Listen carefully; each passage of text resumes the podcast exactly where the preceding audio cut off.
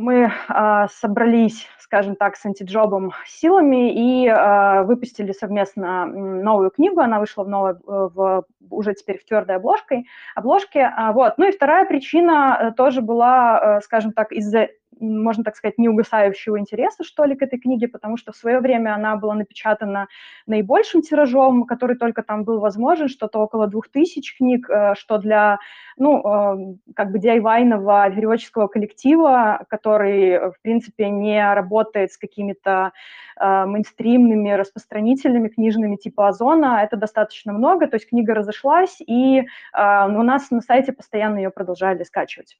Вот, и мы подумали, что, возможно, уже через 10 лет, в принципе, э, количество людей, э, которые э, читали ее, ну, точнее, люди, которые читали ее в 2012-м, скорее всего, уже, возможно, даже не находятся там в движении, они интересуются как бы нашими идеями, а на смену им пришло как бы много других людей, которым это может быть интересно.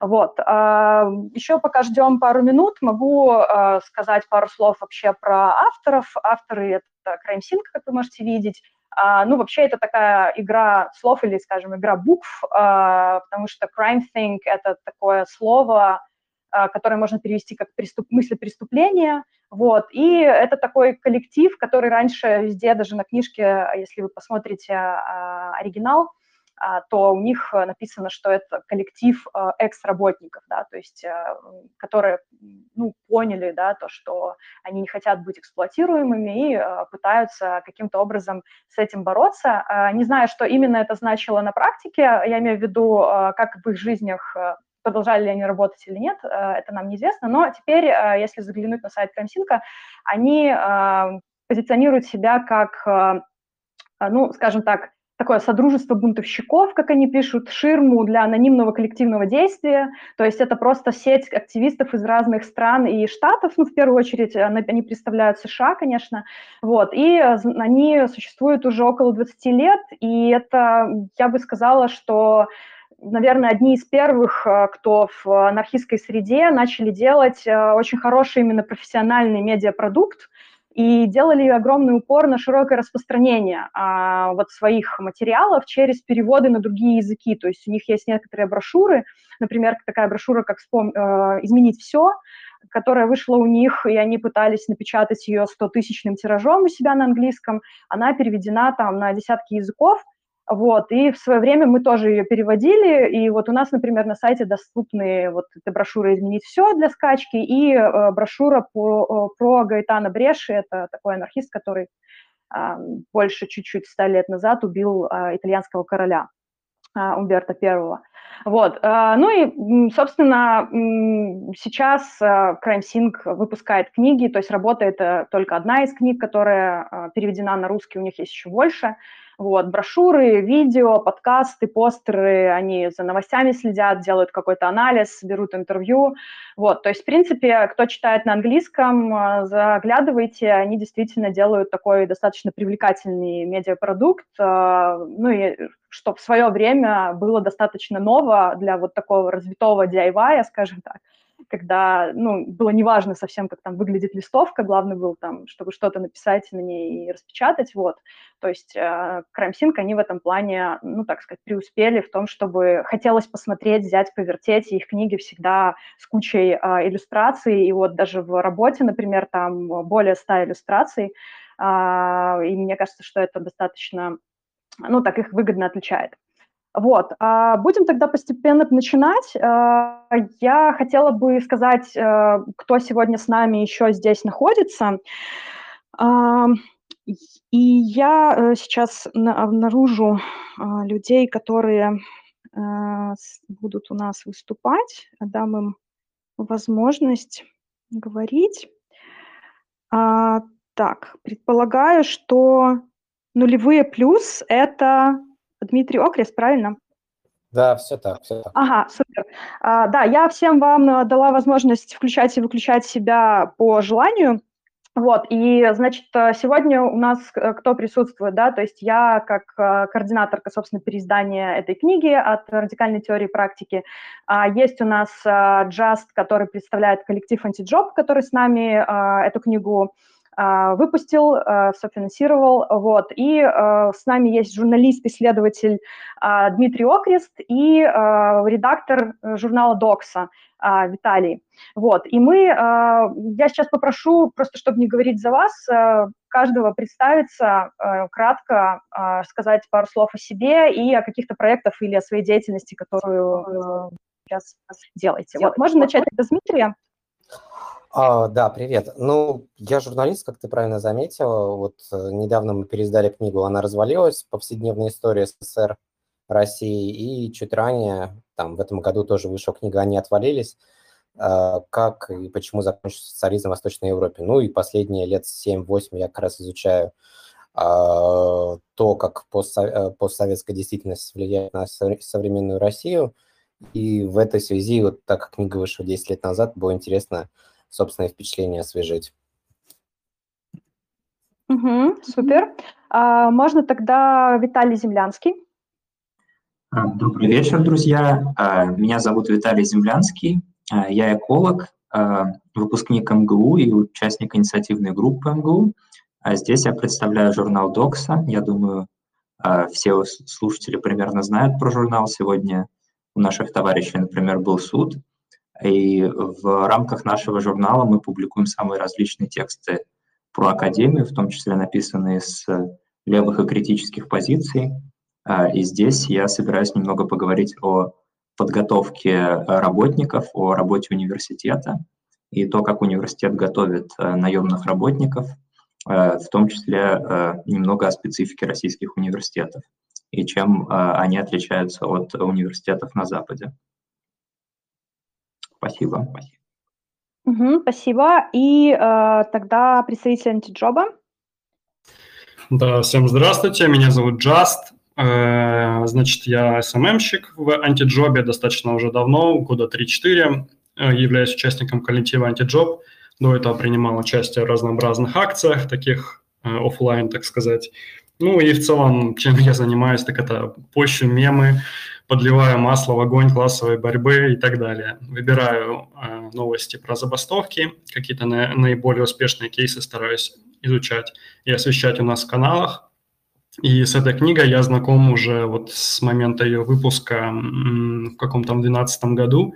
То есть я ее тогда прочитал, могу сказать, что на какие-то мои политические взгляды она в тот момент повлияла, поэтому мне очень приятно, что вот сейчас мы ее переиздали, и очень приятно участвовать теперь, спустя вот 10 лет, в э, презентации этого переиздания.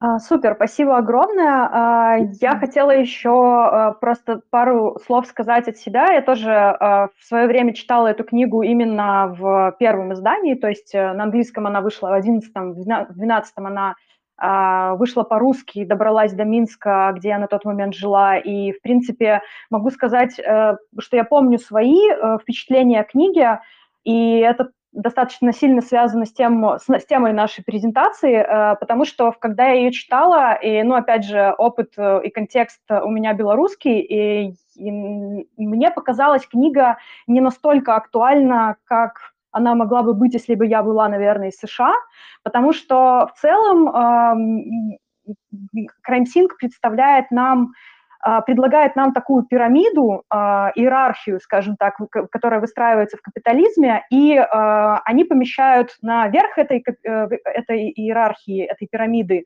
э, значок там, доллара, ну, что символизирует капитал. А, соответственно, э, ниже идут уже правители, там, государственные власти, э, религиозные какие-то власти и прочее. И на тот момент мне показалось это вообще не актуальным для Беларуси, то есть я подумала о том, что, ну нет, у нас точно никакой не доллар там стоит наверху, а, например, у нас это как бы государственная власть, и то есть вот, вот этот капитал, капитализм, э, такой развитой капитализм к нам еще не дошел, э, так и думала я вот 10 лет назад, и могу сказать, что вот когда сейчас мне пришлось вот книгу перечитывать, в принципе, я поняла, что э, не, не знаю почему, связано ли это с тем, что спустя 10 лет, скажем так, разрыв между Западом и постсовком э, сократился, и, ну, не то, что сократился, а, скажем так, э, то, где они были 10 лет назад, постепенно начинает приходить сюда, и поэтому есть ощущение действительно, что все-таки, да, вопрос, э, ну, то есть у меня отпал вопрос, что капитал, скажем так, правит миром, капитал, капиталисты, просто, например, в той же Беларуси капиталисты э, представлены вот, собственно, вот этой автократической властью, вот, и, и последние там исследования, да, журналистские или там сливы, украденные эм, различная информация всяких киберпартизан, она показывает действительно, что Лукашенко как бы на себе замыкает очень много именно капиталистич... по капиталистической части. Вот. И а, я хотела еще э, отметить, что книга, она интересна тем, что это не только размышления о наемном труде, вот она называется «Работа», и кажется, ну вот мы сейчас откроем, и только про работу там будет. То есть э, это не только это, это и роль вот этого труда в капитализме, и э, то, что этот капитализм существует за счет нашего в нем участия, э, которое постоянно подвергает сомнению э, Краймсинг. То есть они постоянно упоминают об этом и говорят о том, что вот как только мы, если бы мы э, когда-то смогли выйти, то есть мы перестали бы участвовать, это бы очень много изменило. И э, вместо разделения на такие две, как бы, ну, такое расхожее мнение, да, ну, не мнение даже, а теория, да, о том, что есть два класса, капиталистический и рабочий, э, Крамсинг предлагает, э, рассматривает общество более детально, а, они вот осмысливают такое место и роль в иерархии капитализма совершенно разных людей, там, начиная от суперзвезд до заключенных, а, до исключенных, то есть а, рассматривает, кто такие на самом деле индивидуальные предприниматели, кто такие менеджеры среднего звена, то есть это тоже то, что часто очень, о чем идет дискуссия, да, что когда мы говорим, что рабочего класса не существует, потому что там все стали средним классом, или а как же нам относиться, не знаю, к менеджеру, который вроде не капиталист, но управляет управляют людьми. То есть, э, почитав эту книгу и вот эти такие главки мелкие, да, с иллюстрациями, мне кажется, можно немного больше понять э, то, что имеет в виду Крайнсинг под вот этим разделением. Вторая часть книги посвящена разным аспектам капитализма. Там упоминаются налоги, долги, медицина, военная индустрия, очень разные э, отрасли промышленности, которые подпитывают всю эту систему. И завершается книга главой про сопротивление. И вот э, мы сегодня собрались для того, чтобы, ну, не для того, чтобы пересказать книгу или как-то ее Uh, не знаю, рассказать вам, что в ней написано, а скорее обсудить, насколько вот этот капитализм, ну, западный капитализм, который там описан, э, соизмерим с той системой, в которой мы живем, ну и мы надеемся, что все-таки русскоязычная публика да, из разных стран у нас может какие-то для себя параллели проследить, э, хотя, конечно, сегодня мы будем говорить про Россию в основном. Вот. А, и э, вот интересно то, что э, в работе, рабочая этика и вот такой, не знаю, эм, трудоголизм, восхищение тем, что я трудящийся, как будто всегда считается таким атрибутом советскости, атрибутом коммунизма, марксизма. И, э, но что мы замечаем, что рабочая этика присутствует и в капитализме, то есть если мы говорим про совок, то это скорее э, рабочая этика – это идентификация с производителем, да, то есть гордость за то, что ты творишь, создаешь, ты движешь мир к прогрессу, ты производишь, ты важен. Тогда как рабочая этика в капитализме – это скорее идентификация с потребителем, то есть гордость за то, что ты имеешь, что ты можешь себе позволить, и ты работаешь не для того, чтобы что-то стоящее создать, а что-то стоящее купить. То есть выделиться через обладание, а не через приложенные усилия. Вот мне кажется, это очень интересно, и при этом вот отсутствие вот такой централизации идентичности, да, что я производитель, я рабочий, я пролетарий, э, еще какие-то э, можно синонимы приводить. И вот это отсутствие, э, оно дает тоже отсутствие какой-то общности, причастности к чему-то великому, и вот это в капитализме отрицается, но при этом мы видим, что и в совке, и в капитализме работать считается морально обязательным, как минимум, да, э, разница только в том, как, э, как э, относятся к безработному, да, в капитализме или в, в каких-то таких видах социализма, скажем так, да, которые мы видели или еще, может быть, не видели. Вот, и я хотела начать нашу беседу с Дмитрием, потому что он, собственно, рассказывал о том, что писал, написал, издал в соавторстве с другими людьми книгу, где исследовался где исследуются такие постсоветские да, настроения и вообще воспоминания людей о той эпохе, очень разных людей. И вот мне интересно, а, когда вы а, писали вот эту книгу, ваши собеседники, они уча э, вообще упоминали как вот эту такую гордость, вот эту такую пролетарскость свою, а, или к концу совка потому что, ну, я так понимаю, вы конец совка и такое начало, переломный момент. Или это было уже не актуально для людей? То есть вообще они упоминали что-то, связанное с, со своей идентичностью, как, там, не знаю, производителей. И, ну, я спрашиваю, mm-hmm. конечно, и про и про там, страны Варшавского договора, которые вы тоже в другой книге исследовали. Uh, да, смотри, uh, про это непосредственно, конечно, шла речь, особенно uh, когда я общался с активистами движения «Солидарность», которые выросли непосредственно из профсоюза сотрудников портовой верфи в городе Гданьске, и в итоге это стало общенациональное движение, которое охватило большую часть активных людей, протестующих против социализма.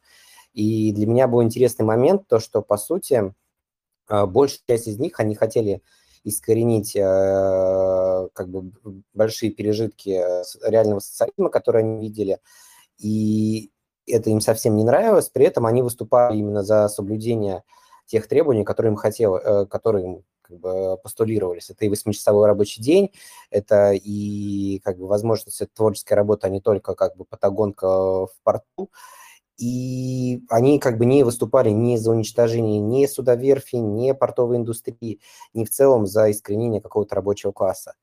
И, конечно, уже когда я с ними общался, спустя почти 30 лет а, после случившихся событий, они, многие из них были раздосадованы, потому что вот то, как сейчас выглядит верфь, это музейный комплекс, Европейский центр солидарности, и там огромная территория, но по, это настоящий город в городе, но сейчас там просто все сдается под склады, э, сама верфь буквально сжалась в размерах, и все заказы там почти не обрабатываются, это все перенесено в страны третьего мира.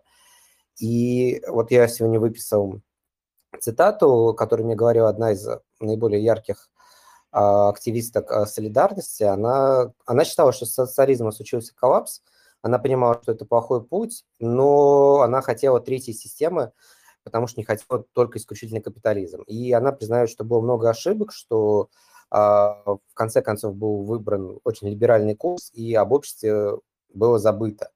В итоге, собственно, тот рабочий класс, за который, за который они пытались работать, сражаться, он оказался ну, в достаточно плохом ситуации. А, это была огромная безработица и миграция трудовая уже в страны Западной Европы. И да, Польша как бы то, что трудящиеся хотели, они, конечно, этого не добились половинчатой меры, но в плане, в плане трудовых каких-то вещей и вовсе ничего нет. То есть просто пришел капитализм, который э, разворошил все заводы, и их почти не осталось. Вот. Ага. И... А... Да, а, и я тут... хотела еще да, э, спросить, если ты, ты закончил мысль или... Да, да, да, да, да, да.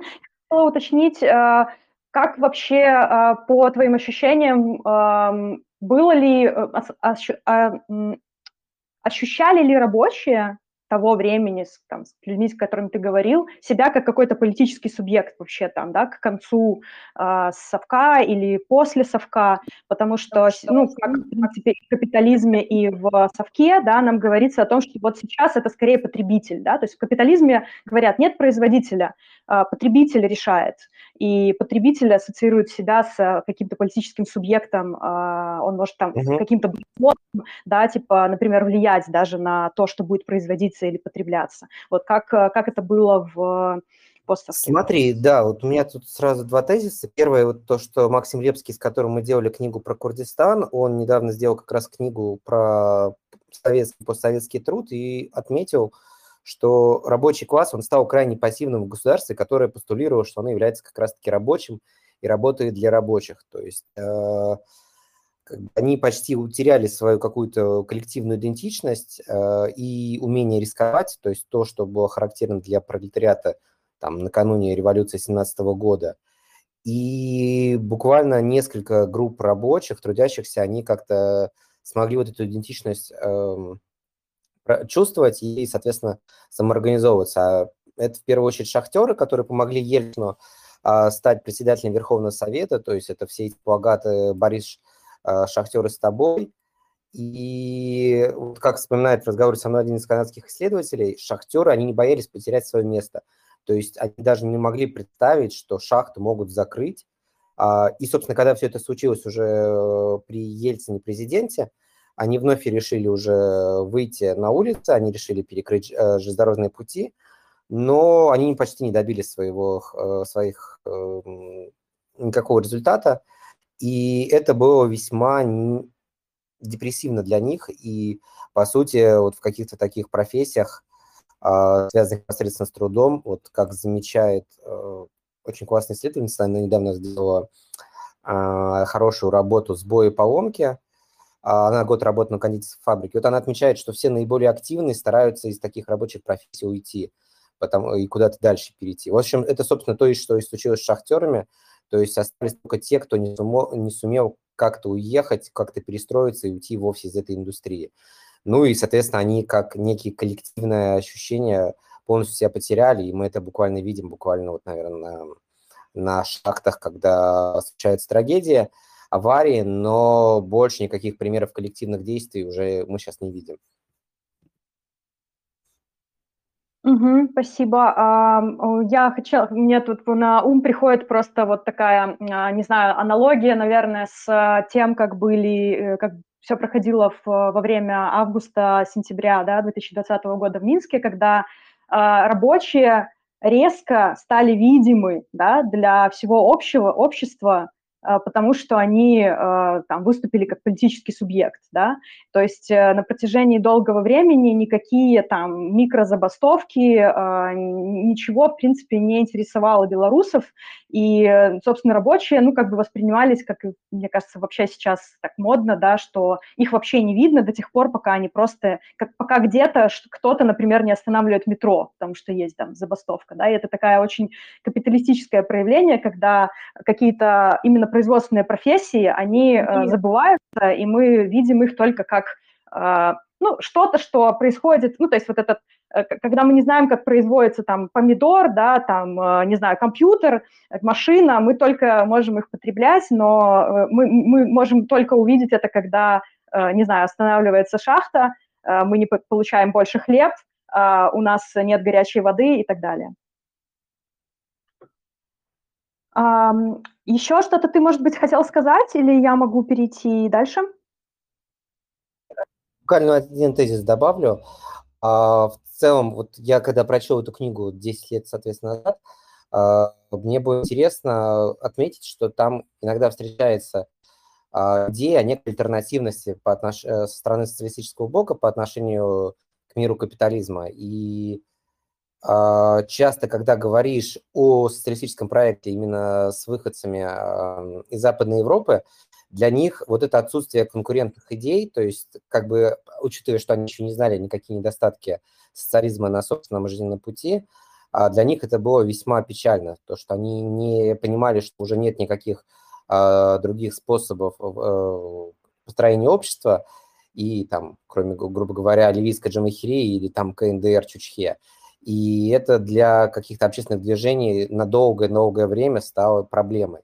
Именно поэтому там долгое-долгое время совсем не было обсуждения критики какого-то капитализма, э, либеральной идеи, но вот последние 5-7 лет я замечаю, что такие настроения и такие тенденции э, стали все более популярны, и их э, как бы э, постулируют совсем не противники либерального порядка, а те, кто хотят, хотят его как-то починить, но при этом они не видят способов, как это сделать, но при этом понимают, что тот способ, который есть сейчас, явно не удовлетворяет э, чувства большинства людей. Собственно, наверное, пожалуй, все. Собственно, э, я бы хотела перейти тогда к Виталию э, из Доксы, потому что э, интересно то, что мы как бы часто говорим да, про рабочих э, и как, бы, как будто бы отдельно говорим про систему образования, а, при этом нужно понимать, ну, то есть э, обычно в критике э, такой даже антигосударственной, антикапиталистической присутствует то, что система образования – это такая тоже дисциплинарная а, институция, то есть это что-то, что учит нас а, быть послушными, быть производительными, эффективными в том виде или в, том, в той мере, в которой от нас это это, это, этого хотят какие-то авторитарные, авторитетные люди. Вот. И, э, собственно, это как будто такая небольшая подготовка к, эм, к тому, чтобы потом функционировать вот в этом обществе, да, любом, в принципе, да, то ли коммунистическом, то ли капиталистическом, тут просто разное тогда будет просто образование и ожидание от вот этого молодого, нового молодого члена общества. Вот, и э, интересно, что в в книге «Работа» есть отдельная такая глава, посвященная студентам, посвященная образованию, учителям в том числе, или там преподавателям. Вот. А, и там кратко излагаются какие-то мысли авторов на эту тему, и мне хотелось бы вот уточнить, насколько, а, в принципе, для России эти мысли актуальны, потому что мы понимаем, что все-таки система образования Америки, а, и России достаточно сильно отличаются. И, э, например, э, есть такое утверждение, э, что в книге, что функция образования а, видится как способ удерживать людей от улицы, да, то есть чтобы они сидели в классах, да, они где-то там бегали, а, не начинали там организовываться, там, не знаю, критически мыслить, думать, чем бы им заняться, и программировать на стандартизированное поведение. То есть э, еще они называют образование товаром, да, то есть образование становится превращается в товар, его можно купить, да, то есть можно купить себе диплом, можно заплатить за образование и получить его, можно и продать, да, то есть это э, своеобразный бизнес, по продаже а, такого образования, скажем так, по созданию курсов, ну, сейчас вот это особо актуально, да, наверное. И вот мне интересно, насколько это верно для России, потому что а, ощущение, конечно, я не жила ни в России, ни в США, но ощущение, что США как будто бы платят за само такое вот именно институционализированное образование, то есть э, понятно, что там куча а, а, частных приватных колледжей, университетов и так далее, а в ну вот в нашем как бы таком части мира скорее платят за э, дополнительное образование, то есть да, за всякие, за всякие айтишные курсы. Э, вот, э, Виталий, насколько э, ты считаешь, что функция образования, например, в России, да, это как бы вот такая именно стандартизированная, э, там, какой-то запрет критического мышления, чтобы люди там нигде не, не бродили, не участвовали, не знаю, там, в протестах, в акциях э, и так далее? Мне очень нравится твой комментарий про разделение образования на базовая, которую мы получаем в университетах бесплатно, которая все более и более обесценивается, но при этом до сих пор считается обязательным. То есть мы в какой-то степени скорее покупаем статус человека, который получил высшее образование, ну, покупаем не, э, хотя, конечно, многие и платят за это деньги, но в большей степени мы платим своим трудом, э, будучи студентами. А, это с одной стороны. Но с другой стороны, для того, чтобы найти реальную работу, все чаще и чаще а, студентам и, будущ... и выпускникам, будущим рабочим приходится обращаться к различному, различным видам дополнительного образования. Там это особенно видно хорошо в IT, в дизайне. Вот, поэтому я бы сказал, что массовое высшее образование в России существует как будто бы скорее по инерции, как а, такой вот рынок обесценивающихся дипломов и покупка вот этого вот статуса образованного человека. Что же касается про стандартизированного поведения и ну, того, насколько образование э, программирует людей на стандартизированное поведение, я бы, пожалуй, э, во-первых, оговорился о том, что мне кажется, что сознательно такой задачи перед образованием, во всяком случае перед высшим, практически никто не ставит – но в большой степени оно действительно работает на стандартизацию поведения, а, но весьма специфическим образом. А, дело в том, что, э, я думаю, что многие согласятся, а, основное занятие студента во время учебы в большинстве российских вузов – это различного рода работа для галочки. Там, э, студенту не столько нужно показать э, оригинальность своего проекта, у него часто вообще нет автономии выбора курсов или выбора проектов, э, сколько нужно присутствовать на семинарах и сдавать отчетность. Это достаточно угнетающее, бессмысленное занятие и довольно близко к э, тому, что Дэвид Гребер описывал как бредовые работы. А, то есть, на мой взгляд, мы в России имеем дело не только с бредовыми работами, которые у нас, конечно, очень распространены, и, а, на мой взгляд, хотя, конечно, это требует особых исследований, более распространены, чем а, в странах э, центра но и мы имеем дело с бредовым образованием, потому что э, весь этот процесс э, присутствия, сидения на семинарах, э, сдачи отчетности без какого-либо смысла отлично подготавливает будущего наемного работника к тому, чтобы дальше просто сидеть в офисе и э, ничего не делать. А Гребер связывал э, бредовые работы с э, монополизацией экономики, с э, тем, что э, в позднем капитализме э, крупные корпорации все более и более централизуют э, власть в своих руках, и в то время как э, в классическом марксизме предполагалось, что это дает возможности там, э, при условии рабочей борьбы там, для сокращения рабочего дня, например. А, этого не произошло, э, и вместо того, чтобы э, рабочий день был сокращен, произошло создание новых и новых бредовых работ. Мы знаем, что российская экономика основана в первую очередь на добыче и вывозе из страны различных природных ресурсов.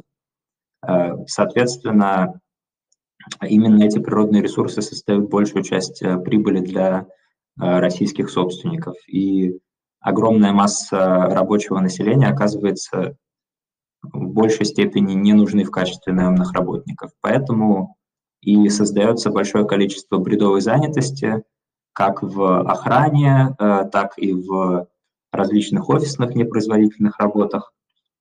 И, соответственно, бессмысленное образование прекрасным образом готовит э, студентов к тому, чтобы присоединиться к этому полку бессмысленных трудящихся. Э, очень классная, мне кажется, аналогия. Да, действительно, как-то про это не думала, а, когда читала Гребера. Вот еще есть так, такой тезис у Краймсинка, что а, они говорят о том, что сейчас а, люди учатся все дольше и дольше, да, то есть как будто бы нужно бесконечно, ну, то есть, во-первых, э, увеличивается там количество классов в школе, потом увеличивается периодически там, то, то сужается, то увеличивается количество там курсов в университетах, потом а, людям, кроме бакалавра, оказывается необходим магистр, и потом еще и там какой-нибудь PhD. Вот. И они э, говорят о том, что мало того, что это, собственно, люди как будто бы раз, э, разделяются на тех, кто сразу же вступает в рабочую, да, какую-то э, среду, и людей, которые просто учатся там, ну, в Европах там каких-нибудь, да, до 30 там и прочее лет.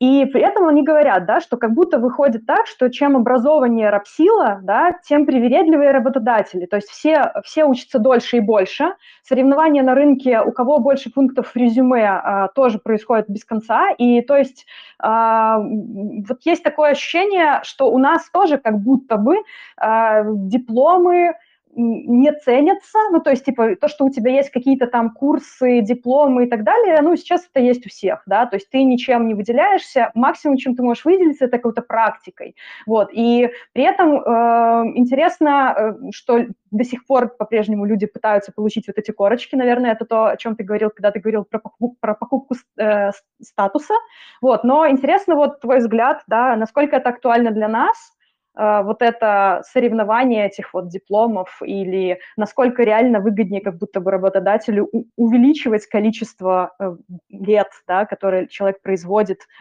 проводит, э, не производя ничего.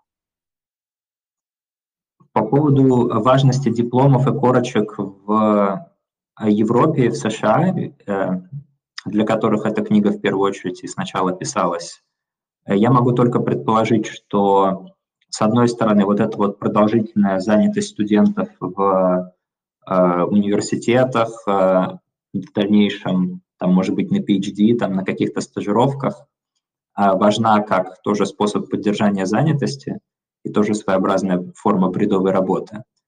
Э, в России это в какой-то степени актуально, но все же э, в большей степени, мне кажется, э, действительно важны не вот этот вот набор э, того, что написано в CV, а важны неформальные связи и социальный капитал.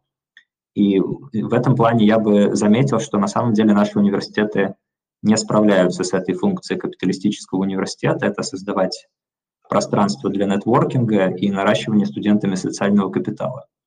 А, хороший пример здесь Высшая школа экономики, тот вуз, который как будто бы понял э, необходимость и важность этого, и э, руководство Высшей школы экономики долгое время относилось терпимо к студенческой самодеятельности, к самоорганизации, даже в какой-то степени поддерживало ее. А, например, хорошо известно, что э, наш журнал «Докса» в какой-то момент э, получал ограниченную поддержку как право пользоваться помещениями хотя бы в высшей школе экономики. Вот. Это очень сильно контрастирует с МГУ, где любая студенческая самодеятельность, которая не одобрена сверху и не организована сверху, вызывала в лучшем случае подозрения, а в худшем случае активное противодействие. Но как показал пример Доксы, э, здесь э, эта логика университета, университета как э, производителя квалифицированных кадров и производителя, может быть, даже будущих стартапов, и она вступает в противоречие с административно-бюрократической логикой, потому что, как оказалось, если дать студентам площадку для Э, каких-то, какого-то горизонтального общения и нетворкинга, это может быть опасным с политической точки зрения. Вот, потому что эти студенты начнут самоорганизовываться не только для создания бизнесов или каких-то аполитичных проектов, но и вполне себе для политических проектов. Поэтому Высшая школа экономики, конечно, эту инициативу э, прикрыла. Э, вот, поэтому э, будущим работникам приходится опираться на те социальные связи, которые они получили как в университете, чьи, ограни... чьи возможности все же ограничены, так и через какой-то пул своих личных связей и контактов. Конечно, это дает большие преимущества представителям привилегированных групп населения, у которых изначально гораздо лучше с социальными связями, и это сильно мешает э, детям рабочего класса, у которых э, такой возможности нет даже в университете. А вот если мы говорили про степени, да, еще то, что говорит Крансинг, э, степени, я имею в виду научные, в данном случае, а, то, что они утверждают, что вот в их среде обитания, скажем так, степени тоже платные, да, там платное в основном образование, и э, вот эта степень или там стоимость оплаты за обучение, э, она как будто бы, ты как будто бы оплачиваешь процент от своего ожидаемого будущего дохода, и что как будто бы некоторые степени выгоднее других, и вот они выгоднее, там, до, больше стоят. То есть, например, ну, как бы это, наверное, зависит тоже от э, коли, э, количества денег, которые ты будешь зарабатывать. То есть, например, вот сейчас представим, что у нас вот есть там, да, какие-то айтишники, а, и это тоже частый аргумент, за то, ну, что вот они же заплатили, там, они вот там за тысячу долларов еще какие-то курсы или за две закончили, вот они как бы, они в себя много вложили, и при этом, ну, для меня очевидно, что там зарплата, в принципе, людей зависит э, часто от того, сколько ты будешь в будущем производить прибавочной стоимости, да, если как бы IT сейчас производит колоссальный а, капитал для капиталистов, то, естественно, они будут получать а, свой вот этот какой-то там процент на зарплату больше, чем какая-нибудь уборщица, которая, в принципе, труд которой вообще не производит никакой там прибавочной стоимости. Вот. А, мне интересно, так ли это в России, потому что, ну, вот в, в моем окружении степени, э, э, я имею в виду там в Белоруссии, вообще э, какие-то степени вообще не ценились, то есть люди скорее, ну, люди шли делать степени, чтобы там избежать армии, не знаю, чтобы не начинать работать подольше и прочее. Вот как ты это видишь? Ну, я думаю, что в какой-то небольшой степени, конечно, это верно, и действительно люди вкладываются в IT-образование в надежде получить лучшую работу, в надежде получить какой-то какую-то прибыль таким образом, которую бы они не получили, если бы э, работали на других работах. Но в целом у меня складывается ощущение, что нет какой-то прямой конвертации стоимости диплома и качества диплома в, э, будущую, в будущий доход. И, в принципе, в России эта система сломана, что многие люди понимают, и многие люди отвечают на это просто эмиграцией из России, попытки а, применить свои навыки, а, найти более высокооплачиваемую работу за рубежом. Вот. И это ведет, конечно, к достаточно массовой миграции а, образованных специалистов из России за рубеж, которая в какой-то степени оказывается в интересах хозяев этой рентной экономики, потому что эти люди э, потенциальная оппозиция такой оппозицией не являются, и поэтому, мне кажется, это такой канал оттока э, лишних кадров за рубеж кажется системно важным для современной России, потому что он предотвращает э, возможность протестов и возможность даже реформ. отхода от этой сырьевой модели. А, ну, либо создание каких-то своих проектов, да, там каких-то новых инвестиционных и прочих, которые, в принципе, будут как будто бы конкурировать с этими. Ну да, да, в том числе. Это верно не только по отношению к наемным работникам, это верно и по, поводу, по отношению к э, стартаперам. А, и последний, наверное, вопрос, который я задам вот в этой теме. Эм, Карантин говорит о том, что за счет того, что, собственно, вот академ-среда устроена тоже э, иерархично, и, в принципе, ты в Америке должен для того, чтобы стать э, PhD, там, доктором э, каких-то наук, ты там должен э, миллионы заплатить за то, чтобы это сделать, э, времени кучу положить, а, либо ты выиграешь стипендию, и только если ты там супер какой-то умный. А, и они говорят о том, что вот, соответственно, идеи, которые студенты генерируют, да, они обусловлены влиянием классовых интересов в целом, и что чем выше ты в системе образования, чем, тем богаче людей ты там будешь встречать. То есть э, поскольку тебе тоже нужно будет заплатить, там, скорее всего, тоже будут примерно люди там, с таким же или больше, выше э, финансовым положением, как у тебя. И то есть получается, что наибольший престиж в академ-среде получают самые реакционные идеи, а мы понимаем, что, ну, академ-среда – это то место, где, которое производит, да, новые знания, например, или новые исследования, новый анализ мира. И вот э, Крамсинг очень э, подозрительно относится вот к этой тенденции. Э, как ты э, видишь это в России? Ну, в России, к сожалению, мы все еще видим очень низкий уровень э, гуманитарного знания, какой-то э, академической дискуссии по гуманитарным вопросам. А, я думаю, что это, конечно, последствия, а, с одной стороны, отсутствия качественного гуманитарного знания в Советском Союзе и его сильной идеологизированности. Вот, с другой стороны, конечно, это последствия рыночных реформ и, а, в принципе,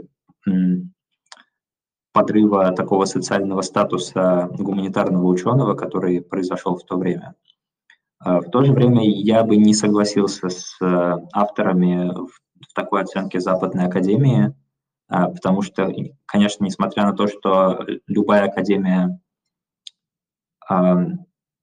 ставит во главе угла экспертизу, поэтому а, там получают некоторое преимущество идеи ну, технократического плана. И, в принципе, даже среди левых идеологий марксизм здесь э, получает определенное преимущество над анархизмом, а, поскольку а, в марксизме роль э, теории, экономической теории в частности, на мой взгляд, гораздо выше, чем в анархизме и в теории прямого действия. Но в то же время университет создает э, пространство для дискуссии, которое, которое обществу жизненно необходимо для того, чтобы как-то э, развиваться. Вот. И это пространство свободной дискуссии может быть опасно в том числе для власти имущих. И мы это прекрасно видим в многих странах мира. Можно посмотреть на Турцию, можно посмотреть на Индию, можно посмотреть на Бразилию. А во всех этих странах э, правые реакционные режимы практически первое, что они делают, это они чистят академию, там в Турции самым радикальным образом, вот, и пытаются таким образом уничтожить э, интеллектуальную оппозицию, которая могла бы предложить некий проект альтернативный тому, который э, реализуется в стране. Вот. И э, то, что мы не видим э, таких чисток в России, может быть, говорит как раз-таки о незрелости нашей академической среды, которая пока еще э, не готова какой-то альтернативный проект предложить. Но я думаю, что так будет не всегда, и определенный прогресс э, в эту сторону есть в России. У нас появляются различные Э, студенческие академические инициативы, и будем надеяться, что ситуация сдвинется в лучшую сторону в ближайшие годы. Книга заканчивается главой о сопротивлении, то есть где Краймсинг, в принципе, дает какие-то советы или опытом делится своим о том, а, какие-то мнения насчет того, что вообще сейчас, не сейчас, но в 2011 году, когда они это предлагали, да, актуальнее всего а, делать и как.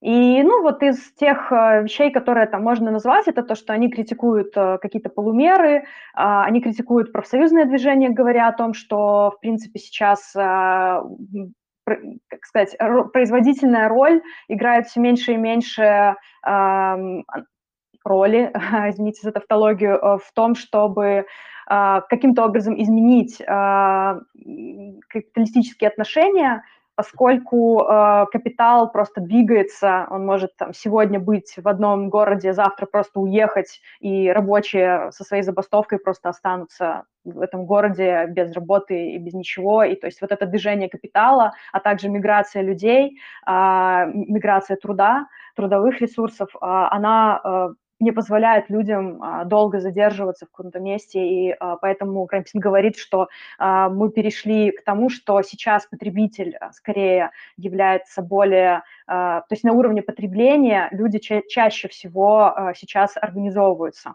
или видят себя как часть какой-то группы. Они говорят о том, что необходимо вести борьбу на местах, то есть на местах имеется в виду там, где ты живешь, работаешь, или где ты имеешь ту идентичность или выполняешь ту роль, которая тебе ближе.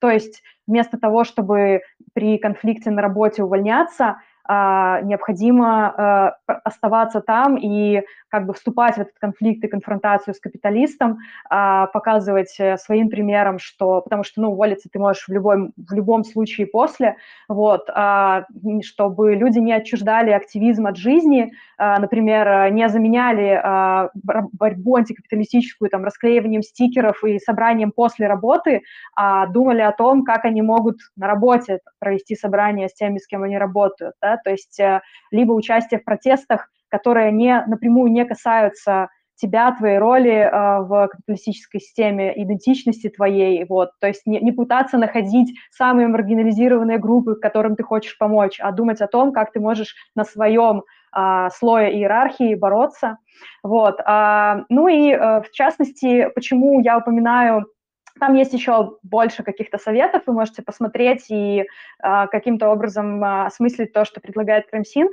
Э, но я здесь хотела бы задать немного больше вопросов антиджобу, э, Джасту, потому что, ну, антиджоб, собственно, это коллектив, который э, пытается, да, делать что-то э, для критики вот наемного труда, для критики капитализма и эксплуатации, и, возможно, ты э, можешь просто в двух словах, во-первых, сказать, что именно собой представляет коллектив и чем именно вот вы сейчас конкретно занимаетесь, и, может быть, немножко об истории, то есть э, как зародился коллектив и как он трансформировался.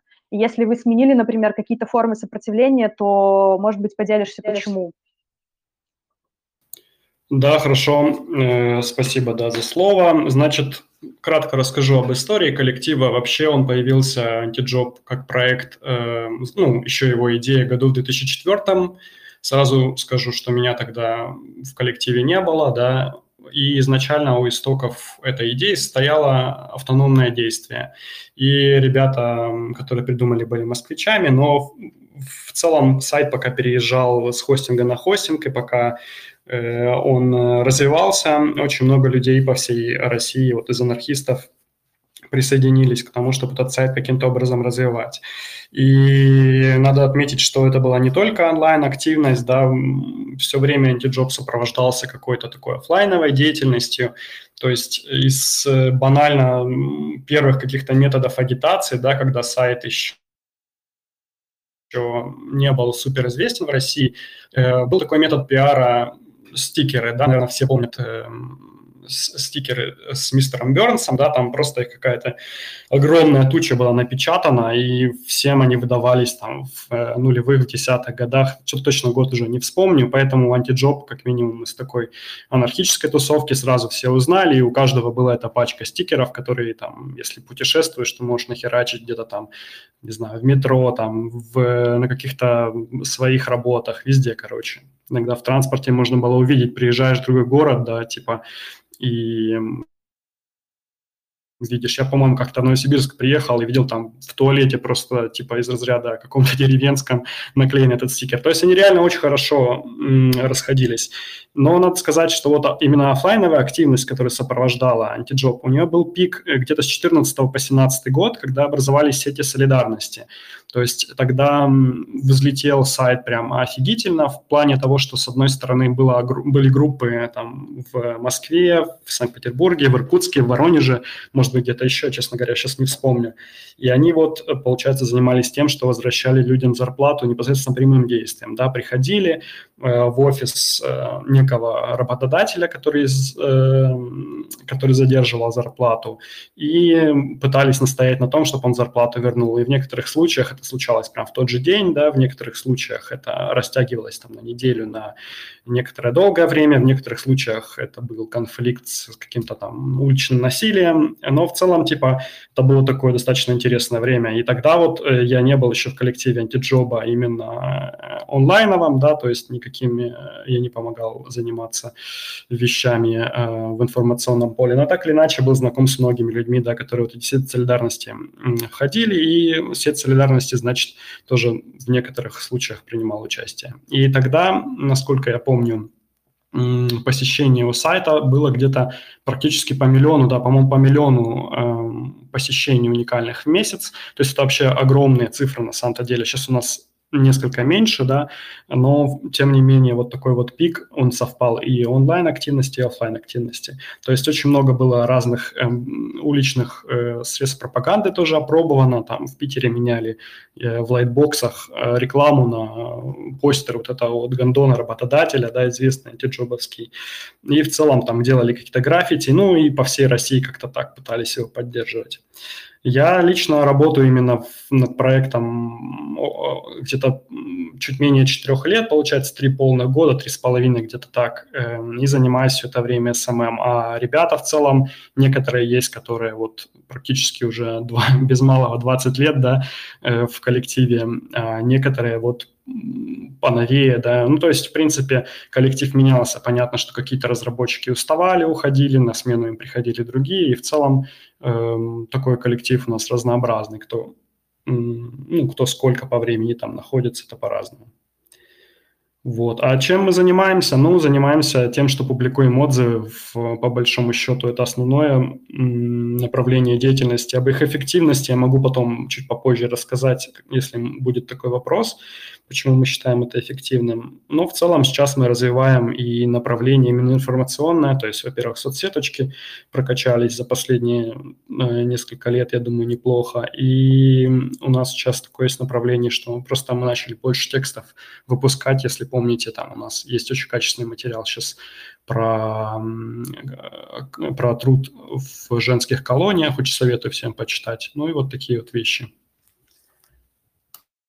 А, ты упомянул отзывы, насколько я понимаю, это отзывы, которые оставляют работники, э, сотрудники каких-то фирм, предприятий э, об этих предприятиях. И я помню, что у вас, по-моему, есть отдельный там топ какой-то черный, да, самый черный список с самыми а, негативными отзывами. Вот, и а, здесь вопрос такой, что на что вообще, ну, как бы по твоему, не знаю, впечатлению, я видела, что вы делаете ежеквартальные отчеты вообще по там, работе сайта, и поскольку, как ты говорил, он довольно посещаем, да, то есть э, я думаю, что любой э, сайт, там, любой активистской группы в России там позавидует такой посещаемости, насколько, э, ну, то есть какие, какие вообще жалобы, да, у трудящихся ныне?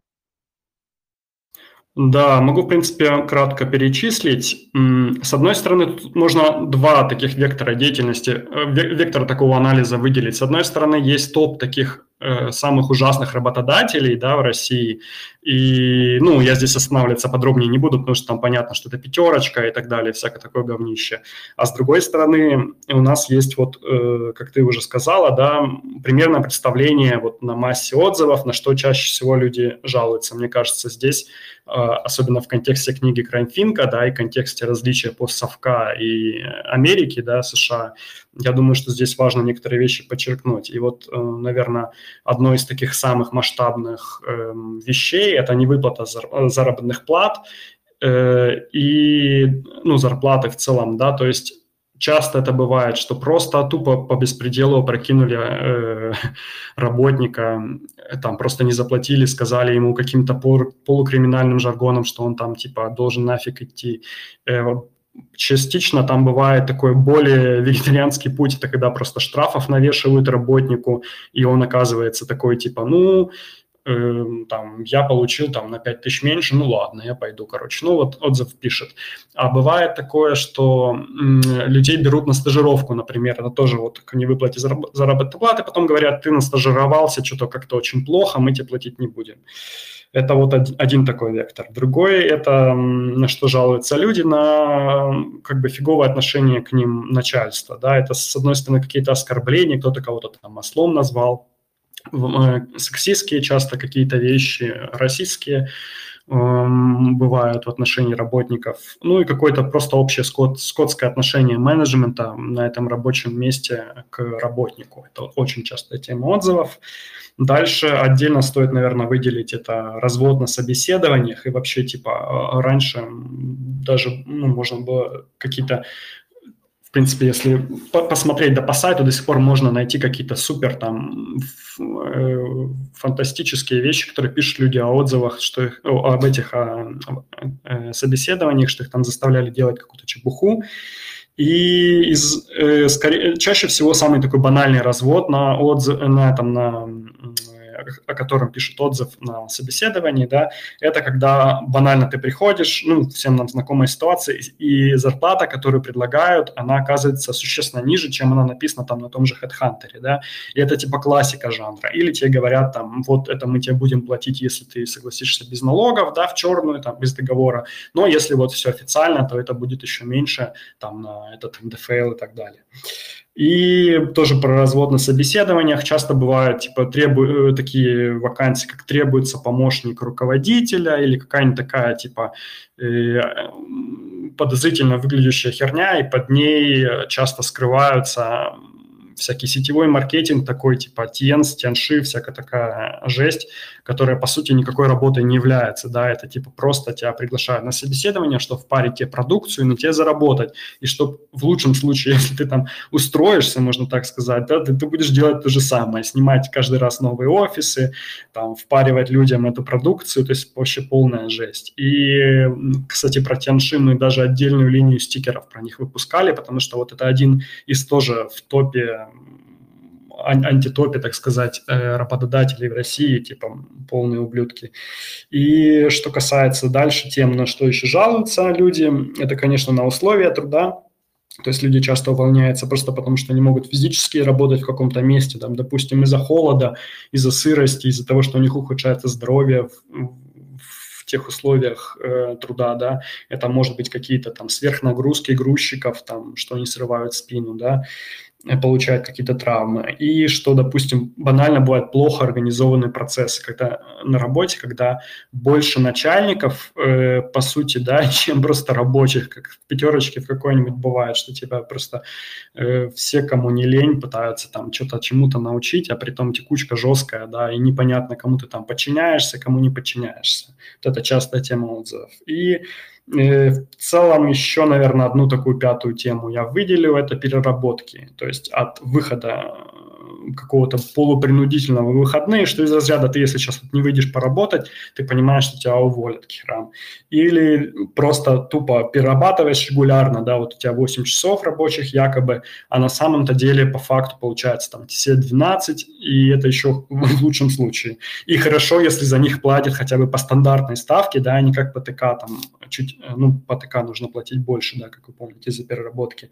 Да, чаще всего это бывают какие-то неоплачиваемые вещи. То есть в целом получается, ну, жалуются, если вот обобщить, что типа на какое-то классовое угнетение, да, что работодатель пытается выжать э, последнюю копейку из работника, пытается каждую его минуту использовать как можно более выгодно, а по факту, типа, ну, работник уже не может, да, и вот это вот такая общая тема для отзывов. У меня вот здесь как, как раз два таких вопроса возникло э, из того, что ты э, объяснял, потому что э, я знаю, и вы часто пишете о том, что вас постоянно пытаются какие-то предприятия или владельцы бизнесов, не знаю, или секретари этих э, владельцев купить, да, то есть там э, за деньги стереть какой-нибудь плохой отзыв или, не знаю, запугать, напугать, то, что там вас найдут, не знаю, сломают сайт э, или лицо, вот, то есть э, вы, э, чтобы вы удалили, да, какие-то неудобные для нанимателя отзывы. И вот э, здесь у меня вот так, как бы такой был вопрос э, возникает, потому что, ну, как будто бы в последней, в последнем таком не знаю, не последнем, а я имею в виду в недавнем анализе такого капитализма говорится, и даже вот когда мы говорили про бредовые работы, бредовую учебу, да, выше, мы говорили о том, что как будто бы в целом а, мест рабочих-то становится меньше, да, то есть как бы соискателей растут, количество соискателей растет, и количество соискателей, которые будут готовы выполнять работу, в принципе, за любую э, зарплату, да, за любое ну, скотское отношение к людям, э, оно, в принципе, будет увеличиваться только, да, то есть это количество соискателей. И они будут в любом случае вынуждены, поскольку как бы мы не можем выйти из капитализма, не умерев с голода, э, либо не сменив систему, да, то каким, зачем, вот мне интересно, как ты думаешь, владельцам бизнеса, так важно им до сих пор пытаться обелить свой образ в глазах наемных работников, если в этой существующей системе, в принципе, у них в любом случае будут соискатели. То есть зачем они пытаются как бы сделать свою э, пространство, ну там, да, как бы рабочее пространство более привлекательным? Ну, тут все просто. Если они предлагают некую зарплату, да, некому человеку и ждут, что к ним люди придут на собеседование, да, они хотят э, платить меньше, да, а получать э, обязанности больше или там слэш э, получить более квалифицированного работника, да, если этот самый квалифицированный работник видит в интернете, что, типа, это пипец компания, да, с одной стороны, может, он и думал, типа, устроить сюда за гроши, а теперь уже передумал. То есть это вообще очень частое явление. Нам часто пишут люди, которые вот именно э, почитали отзывы и не пошли куда-то. То есть это вот прямо распространенное явление, это раз, да. А второе, компании, мне кажется, пытаются себя обелить э, не, не только для именно наемных работников, а просто потому, что у нас очень хорошая индексация в поисковиках. То есть сейчас, ну, я, сейчас у нас, как я говорил, там раньше был миллион просмотров э, в месяц, ну, то есть посещений, да, сейчас, наверное, это где-то 300 тысяч в районе того, там иногда больше, иногда меньше – ну, то есть достаточно значительная сумма.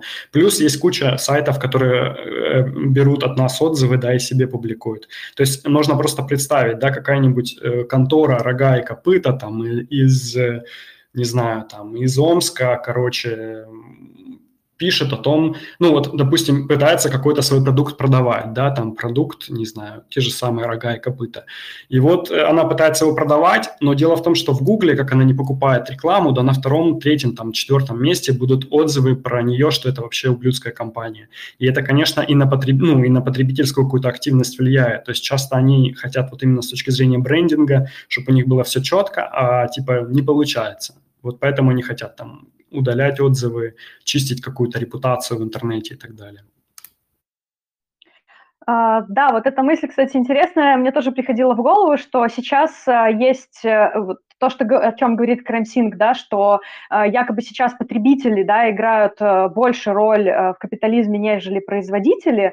И часто очень, когда потребители бойкотируют какие-то бизнесы, и, и часто как раз за то, что те угнетают рабочих, да, это тоже очень интересное такое проявление вот этого капитализма, когда сам рабочий боится или не может добиться э, ничего, никаких поблажек от работодателя путем каких-то там остановок, производства, забастовок и прочее, и при этом теперь другие рабочие могут как будто бы надавить на вот его нанимателя э, своим бойкотом или своим протестом э, в, снаружи да, этого производства. Мне кажется, это очень интересная тенденция. А, и вот э, второй вопрос, который я хотела задать, э, это касательно э, государства и капитализма и э, в целом, да, потому что такое ощущение часто бывает, ну, что вот капитализм в России там сам себе, государство само себе там э, смотрит, чтобы там студенты политически не активизировались э, в э, университетах и там э, кого-то задерживает на протестных демонстрациях, а в принципе, кто там, как, как бы, как там капиталист, капиталисты обращаются с работниками, их как бы это не важно. Но, насколько вижу из вашей статистики, вас э, постоянно пытаются там блокировать какой-нибудь Роскомнадзор, э, и прочее. То есть э, у вас там, ну, понятно, что есть такое, что на соцсети там жалуются сами владельцы, да, пытаются как бы вас забанить, и э, там у вас есть какие-то проблемы, например, с публикацией постов э, в Инстаграме, насколько я слышала. Вот. И вот здесь вот у меня вопрос, почему, как вы думаете, почему э, государство, которое как будто э, на словах э, говорит о том, что они вообще-то за то, что, ну, то есть вот они видят на вашем сайте четкие нарушения трудового кодекса, да, и э, в итоге все, что они делают, это блокируют э, этот сайт, да, то есть как будто бы, хотя конкретно проследить, э, там, не знаю, интересы пятерочки э, до там мэрии Москвы э, мы не можем, да, то есть вот э, мне кажется, это вот очень интересное тоже такое проявление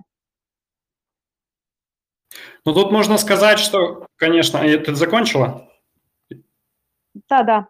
Угу. Ну, в принципе, я идею уловил, да, действительно, имеет, имеет тут очень большое влияние такой союз государства и капитала в таком классическом э, понимании, да, что, типа, капиталисты что-то говорят, государство там делает, и у него на побегушках пытается нас забанить. Действительно, если вот упрощать схему, так часто и происходит, да, Роскомнадзор нас банит не потому, что мы плохие, или потому, что мы распространяем какую-нибудь там э, классовую борьбу, или там что-то еще такое, типа сомнительное с точки зрения российского государства, да, типа, а часто это просто один из инструментов влияния работодателей, да, и капиталистов, то есть они, допустим, бегут в суд, э, в суде Роскомнадзор встает на их сторону, да, и принимает решение о том, чтобы нас забанить. Ну, например, это очень, ну, это массовое явление достаточно, мы получаем много писем от Роскомнадзора, Э, в 2020 году, то есть в прошлом, если я не ошибаюсь, писем 130-135, по-моему, писем было от Роскомнадзора, да,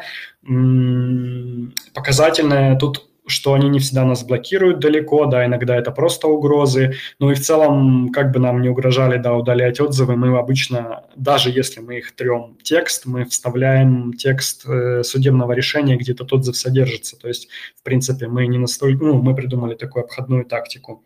Если тут хороший кейс еще про блокировки, это недавно у нас, по-моему, в ноябре или в октябре был такой замес с пикброкером. Э, это агентство недвижимости российское. И получилось так, что Роскомнадзор в волну общероссийских каких-то блокировок он забанил и нас. И это очень сильно разошлось по медиа, там Тинькофф Journal, там всякие Business Insider, очень, вся, очень большое количество разнообразных СМИ, крупных достаточно, про нас написали и про этот конфликт с пикброкером. То есть э, вопрос еще, как они вот будут эту репутацию себе дальше чистить. То есть они, по сути, себе еще хуже сделали, как эффект Барбары Стрейзен сыграл. Вот. А по остальным методам давления, да, тут хочется сразу добавить, что Роскомнадзор это типа только полбеды, это не такая большая проблема, да, есть зеркала, есть, опять же, эти всякие обходные тактики. Э, часто нас пытались раньше досить, то есть перегружать сайт, но мы сейчас научились это тоже этому сопротивляться очень эффективно, настраиваем вот эти антидос-фильтры. Сейчас еще часто нам льют просто тупо левый трафик, чтобы ухудшить наши показатели в поисковиках. И, как правило, там, ну, это бывает эффективно, да, до некоторой степени. Мы сейчас тоже научились с этим бороться отчасти.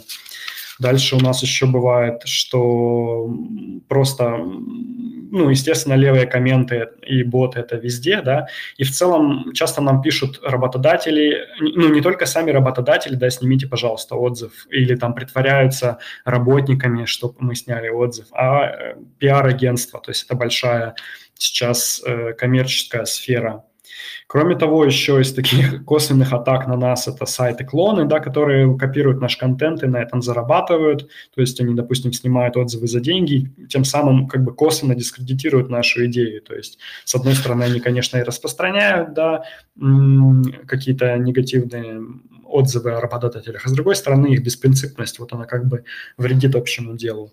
Ну и в целом вот эти, то, что было сказано, да, действительно, в, в Фейсбуке и в Инстаграме, в таких самых буржуазных СМИ э, нас э, заблокировали, то есть не наша группа имеется в виду, а ссылку на наш сайт. То есть это не особо нравится Фейсбуку, видимо, такой негатив. Я читал пытался в этом вопросе разобраться, потому что поддержка Фейсбука не отвечает. То есть, э, скорее всего, просто эта тема не очень ему нравится. Они подозревают, что мы то ли мошенники, то ли какие-то типа жесткие политические активисты, то, ну, вот какая-то такая тема у него. И он это все очень дико не любит, Facebook. И, а что касалось вот вопроса про угрозы вычислить по IP, это, конечно, вряд, ну, это поступают такие пи письма, мы публикуем их, бывают у нас на канале, вот на пролетарии слил.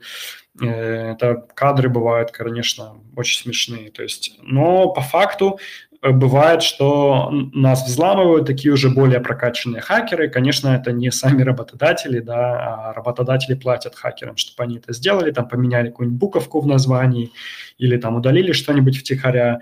То есть вот недавно товарищ проверял на всяких хак-форумах и нашел за последние пару лет э, 6 запросов о том, чтобы удалить отзыв именно у нас на сайте. И, но часто бывает, что нам просто пишут э, подписчики, пользователи сайта там, в э, соцсетях наших или в э, в мейле, да, что, что какой-то отзыв пропал или поменялся. И мы такие, опа, и находим его и просто типа в базе где-то у себя и восстанавливаем. Так что с этим мы тоже научились бороться. В общем, выглядит так, что вы просто своим одним сайтом создали очень много новых рабочих мест, э, пиар-агентством, э, запасным сайтом, да, и там хакером и так далее. Очень, а, да.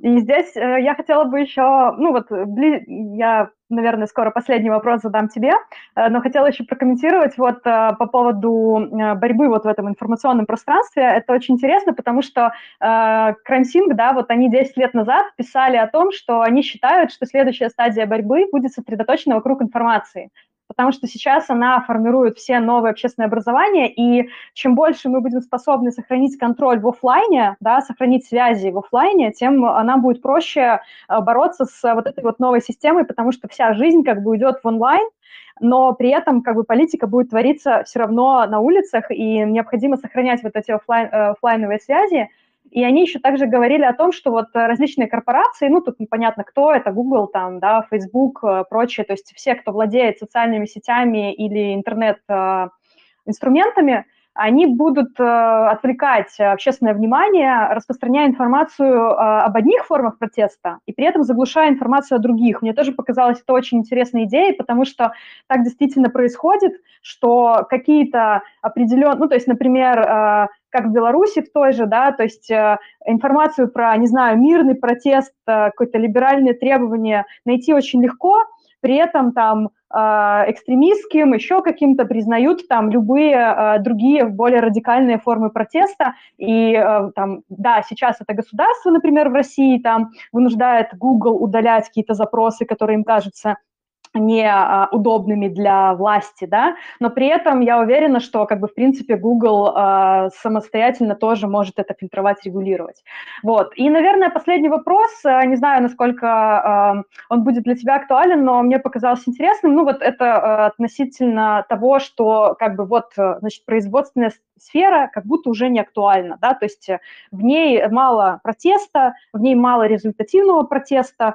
Мы вот услышали, как Дмитрий Окрест говорил, да, что вот там шахтеры э, раньше были сила, а теперь могила, а, и что теперь вот с этим делать, как бы мы говорили о том, что вот потребители, а, как будто потребительская роль, она иногда даже более существенная, типа в давлении на капитализм.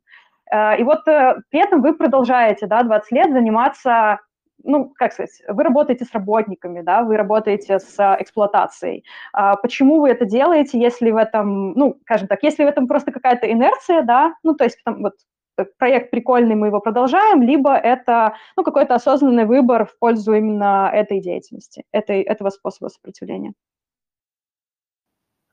Ну да, тут надо понимать, что, конечно, работник и потребитель, да, это две стороны одной медали, да, это один и тот же человек зачастую, просто он сначала день отработал, а потом свою зарплату на какие-то потребительские блага он потратил. То есть, с одной стороны, конечно, э, какие-то пропагандировать бойкот некоторых фирм, ну, иногда мы это делаем, да, если вы помните, может, была компания про сады Придонья, по-моему, Сизифов труд ее делал, ну, не буду там вдаваться в детали, чтобы сейчас эфир не забивать, погуглите. Э, в принципе, да, некоторые такие вещи мы поддерживали, но, на наш взгляд, да, это мы не можем открывать, допустим, сайт просто для каких-то потребительских отзывов, мы не можем э, концентрироваться на потребительском бойкоте, это потому что, на наш взгляд, во многом сделает капитализм просто качественнее, да, какие-то его функции, там, работодатели получат фидбэк, точнее, не работодатели, да, если там производители, если это речь идет о потреблении, да, они получат фидбэк там из разряда надо упаковку сока переделать или что-нибудь такое, да, то есть а нас это не особо интересует. И с другой стороны, да, почему мы на, произвол... на рабочих сконцентрированы, не на сфере труда, потому что ну, я и наша команда, да, мы не верим в то, что это не результативно, да, как это можно сказать. То есть потребительский бойкот бойкотом, но на самом-то деле методы прямого действия рабочие, они реально типа работают. То есть э, мы часто об этом пишем. С одной стороны, допустим, это могут быть какие-то локальные забастовки, которые в России, ну, вполне возможно, да, вот мы писали недавно Э, в ноябре, по-моему, если я правильно помню, в Лукаянове в Нижегородской области была забастовка вполне удачная водителей. Да, они не заплатили за два месяца зарплату водителям автобусов да, городских, и они просто тупо не вышли на работу. Вот им обещали всякие подачки, обещали, они не повелись, не вышли на работу, им выплатили зарплату. Это классическая ситуация, то есть типа такое в России происходит реально. Э, ну, часто бывает какие-то перекрытия дорог, да, тут даже можно не про Россию, а про постсовок в целом сказать, потому что вот э, удачный пример, который я приведу, он из Украины, да, в Харькове буквально вчера, позавчера, да, в 14 декабря коммунальщики перекрыли улицу, потому что им не выплачивали зарплату, и в целом им сразу выплатили зарплату. То есть просто прямое действие на глазах, оно попало, да, в СМИ, но многие такие вещи, они просто даже не освещаются, они работают, и люди знают, что, это, что они работают. Да, тоже была, кстати, волна про перекрытие дорог. В России, не скажу, была, были ли еще прецеденты, в принципе, иногда грозятся, но в Украине, допустим, еще медики перекрывали, когда у них был большой большая волна движухи за повышение зарплаты медсестрам, медработникам в целом. Дальше из прямого действия, да, вот этого рабочего, я просто почему перечисляю, потому что вот был тезис, что это не очень эффективно. А по факту вот эм, опять 1 декабря в Питере у нас мы писали новость, работники порушили там ремонт, который они сделали в ЖК, да, чтобы получить свою зарплату. И это, как правило, тоже очень эффектный способ э, добиваться или хотя бы мстить просто за свое достоинство. Эм, э, интересный был случай в Кемерово, если не ошибаюсь, в ноябре, там компания э, экс-чиновника, который вообще одобрял эксплуатацию зимней вишни, да, которая вот сгорела, вы помните, он э, брал объект около, по-моему, мэрии, э, класть плитку, какую-то там джентрификацию производить, да, какую-то там реновацию. Вот. И проект был на 700 миллионов рублей, там из них только 300 в, были вложены, да, остальные средства куда-то там освоились параллельно, то есть за этим большая еще история стоит. А чё, ну, чем работники занимались, да, это тем, что вот им не выплатили зарплату, их киданул этот буржуй, который вот типа при этом в грехах, э, как в шелках, он и отмыл деньги, да, и одобрил эту зимнюю вишню, так он еще их на, ну вот, на деньги кинул. А они э, расхерачивали плитку, и народ их очень сильно поддерживал. Да, чем все кончилось, я, к сожалению, не помню, выплатили ли им зарплату, но в целом такие методы очень часто работают. А что касается нашего сайта, да, понятное дело, что вот эти вот все вещи, мы о них часто пишем, освещаем, но мы считаем, что мы тоже занимаемся прямым действием, потому что непосредственно публикация отзыва человеком, она занимает один час.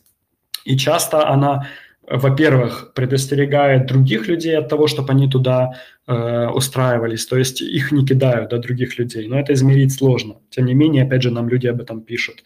А с другой стороны, нам часто люди пишут, э, что им просто вернули зарплату, потому что мы не снимаем отзывы, э, если просит работодатель, да, но если просит работник и говорит, что конфликт улажен, мы идем ему навстречу, если он доказывает, что это он там по айпишнику, по всему, что это он писал отзыв. И часто для работников это является очень легким э, средством давления на работодателя, потому что работодатель не видит, как ему э, убрать э, этот отзыв, обращается к работнику, потому что у нас везде на сайте об этом написано работник, и понимает, что проще там 5 тысяч вот этих удержанных, там 10 тысяч зарплаты вернуть работнику, чем вот всю жизнь с этим отзывом гуляющим по сети ходить. Ну и в целом, да, раньше мы пытались как-то посредничать, то есть чаще э, пытаться работодателям писать, чтобы они там возвращали э, зарплату, если э, работник тоже изъявлял желание какого-то посредничества. Но в данный момент мы этим уже практически не занимаемся. Но в целом, да, объективное давление, оно, несмотря на то, что оно производится в онлайне, да, на работодателей, оно есть, и оно достаточно существенное. Супер. Хорошо. Я вижу, что мы уже чуть-чуть больше часа говорим, да, а, планировали в часик вложиться. Я сейчас спрошу еще, попрошу поднять руки тех, кто а, из вас, кто вот выступал, да, а, докладчиков. Если вам есть какие-то последние комментарии, вы хотите сказать или, может быть, прокомментировать то, что было сказано другими людьми, вот, а если есть какие-то вопросы, но, пожалуйста, тоже короткие, а, вы можете тоже поднять руку из числа тех, кто слушал. Вот, а я, пока вы думаете насчет поднятия руки, расскажу вам про то, что а, мы сегодня говорим про работу. Это, значит, э, про книгу, которую написал Кремсинг, издал в сотрудничестве с РТП и антиджобом, точнее, издала РТП в сотрудничестве с антиджобом, и ее можно купить, в принципе, в всяких э, левых магазинах, как минимум в Москве и в Питере, а можно купить у нас на сайте rtpbooks.info. Вот, и э, до Нового года э, люди, которые вот здесь держались на презентации до конца, дослушали, э, или те, которые прослушают записи, потому что запись мы тоже сделаем как подкаст, э, можно использовать код WorkPress, да, то есть э, по-английски, и вы получите 15% скидку на покупку бумажной книжки. Вот, так что, если хотите, э, поразмышляйте, э, посмотрите. Вот, э, там на самой странице книги можно посмотреть, в принципе, рецензии различные на нее. Вот, и если захотите приобрести, можно это сделать. Вот, а тогда всем огромное спасибо за участие. Мне показалось, был очень интересный разговор, и я думаю, что если мы удержали примерное количество людей, которое здесь было э, сначала, то, наверное, было интересно в основном. Вот. Всем так спасибо. что угу, все, всем до свидания. Большое спасибо. До свидания. Да, всем тогда пока. Всех были рады видеть. Все.